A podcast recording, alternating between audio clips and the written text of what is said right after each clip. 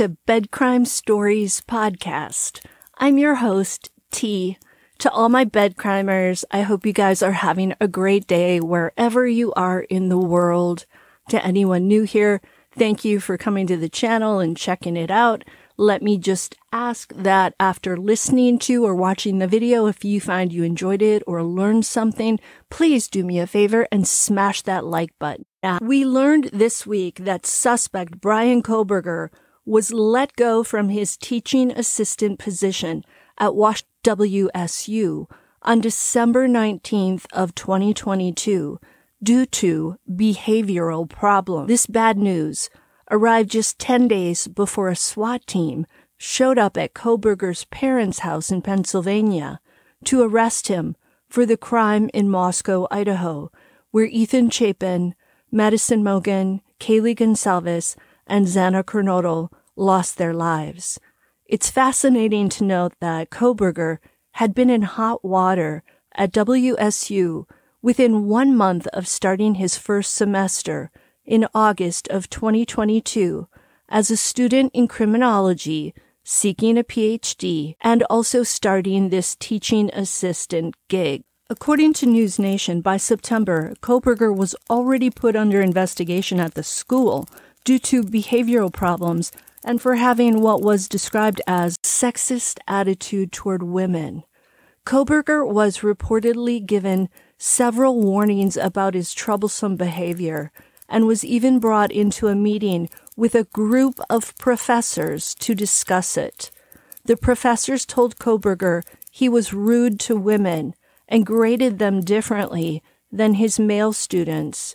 News Nation did not say in what way specifically female students were graded differently than their male counterparts, but I suspect the females were getting less favorable marks.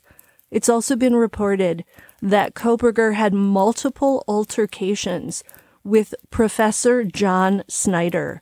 Professor Snyder is an adjunct professor in the Department of Criminal Justice and Criminology.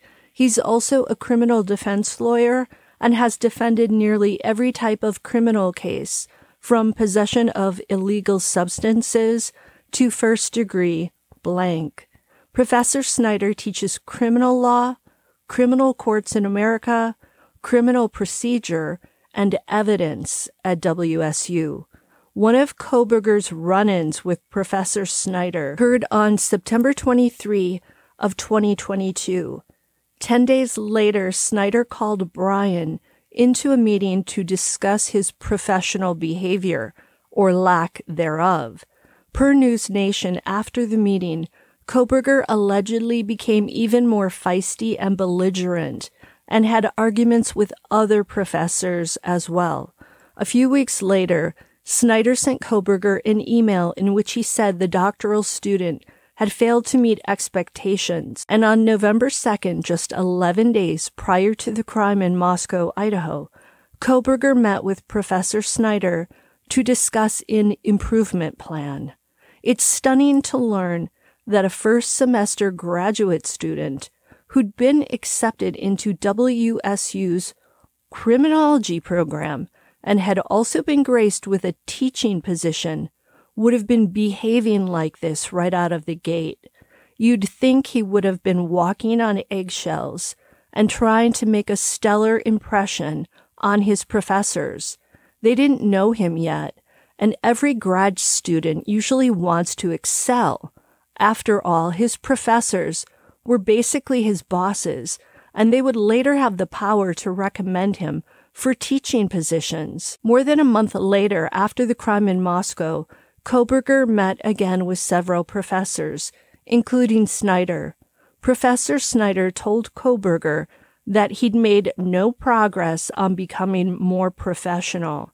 And on December 19th, as I already mentioned, Kohberger was let go from his teaching duties. How did a guy who thinks it's okay to disrespect his professors, his female classmates, and his female students with grading that did not align with what their male counterparts were getting, get this position in the first place? He must have been able to schmooze the professors in his interview before being accepted into the criminology program. He had to have shown bright to land the teaching assistant gig. Those positions are usually coveted. One of Kohberger's female professors at DeSales University, 33 year old professor Michelle Bolger, told the Daily Mail that she found Kohberger to be a great writer and a brilliant student. Bolger stated about Kohberger, and I quote, In my 10 years of teaching, I've only recommended two students to a PhD program, and he was one of them. He was one of my best students ever. Everyone is in shock over this. End quote. Bolger also said that Kohberger was always perfectly professional with her. Bolger expressed that she was stunned that her former student had been charged in the shocking crime. So what went wrong from his years as a graduate student at DeSales University, where Professor Bolger obviously found him exceptional, to how he was behaving within the first month of his doctorate program at WSU. I'm also wondering if, as Kohberger drove to Washington to start on his new PhD, was he thinking about his exciting new life there as a student and as a teacher? Was he looking forward to meeting new friends in the criminology department? Maybe a pretty male classmate? Did he anticipate being accepted socially by his peers? Did he maybe think that he'd have more social success with females now that he was working on his PhD and also working as a teaching assistant? Did he take a dark spiral after quickly finding himself once again on the outside of the social cliques? We heard from a fellow WSU student that Kohberger made rude comments early on that turned off his fellow grad students, and as a result, he wasn't getting invitations to the after hours social gatherings. Did this rejection trigger the old bad feelings from his middle school and high school days? Had he been full of hope only to find himself once again on the outskirts of social life? I think this may have played a part in setting off this explosive rage that he allegedly displayed on November 13th. Did Kohberger also maybe find the stress of working on his PhD along with having to teach too much? When I worked on my master's degree, I was a teaching assistant, and the first few months were horrendous. I was so stressed out. I had to write lesson plans to teach my own two classes, and then I had to study and write papers for my master's classes. It took me about six months to figure it all out and to start to feel a little less anxious.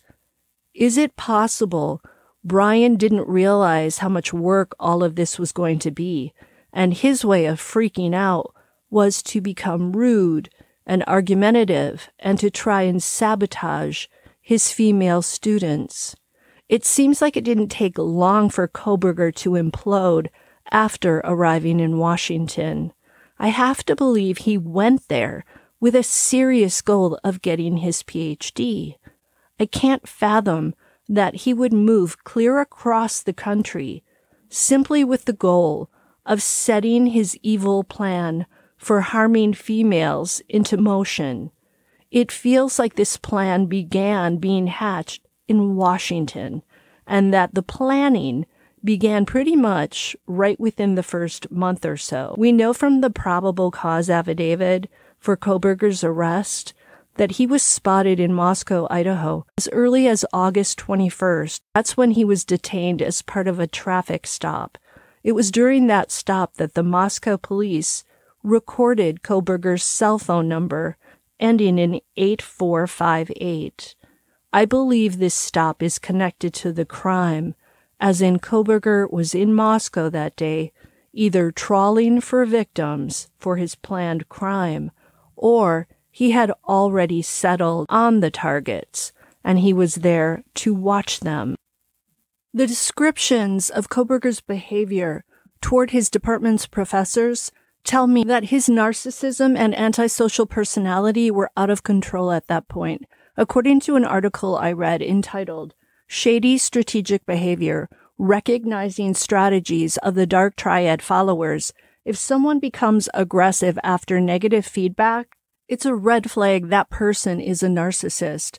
The same article said that questioning authority figures, rules, and the status quo is a red flag signaling psychopathy.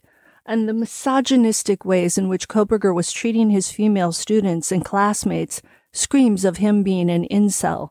Misogynistic, in case you don't know, according to Merriam Webster, means feeling, showing, or characterized by hatred of or prejudice toward women. Many criminal profilers believed before anyone was arrested in this case that it might be the work of an incel or involuntary celibate, meaning someone who can't find a partner who's willing to be intimate with them. And we know that incels hate women. The supreme gentleman, Elliot Rodger took the lives of six people and injured 14 others on May 23rd of 2014 in Isla Vista, California.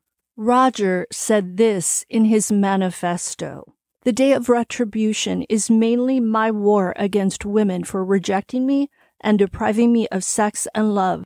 My hatred of the female gender could not grow stronger. End quote a white paper on the Science Direct website entitled Unwanted Celibacy is associated with misogynistic attitudes even after controlling for personality, said this, and I quote, We suggest that unwanted celibacy is linked to sexism and misogyny in some men because frustration and unhappiness due to unwanted celibacy may produce antipathy toward those they desire but who are perceived to be rejecting them. Women. End quote. Antipathy means a strong feeling of dislike. The same white paper said that prior research indicated that men who are rejected by women often react with anger and aggression and sometimes with homicidal violence. It said, and I quote, to the extent that unwanted celibacy involves experiences of romantic rejection, unwanted celibacy may lead to anger, aggression, and misogyny toward women in general. End quote. Making Kohberger a teaching assistant, giving him the power to grade the work of females, was a huge mistake. Of course, the professors at WSU could not have known ahead of time what Bryan Kohberger was really like. His recommendation from Professor Bolger of DeSales University, of course, led the professors at WSU to believe that Kohberger was a stable human being who treated everyone, including females, with respect. But individuals with psychopathy can trick people. According to experts, people with psychopathy tend to display a combination of shallow emotions, absence of regret or remorse, impulsivity, criminology, and charm. Bingo! Sounds like someone we know. I suspect Kohberger is a psychopath and that he is able to display charm when he needs to. I also suspect that he used charm to trick the Department of Criminology at WSU and also Professor Bolger into viewing him as a stable young man with great potential and a wonderful future ahead of him. We've heard that when he attended a routine medical appointment a few days after the crime, the female office staff found him a very charming, polite young man. Clearly, Kohberger was able to dig deep and bring out that charm when he needed it.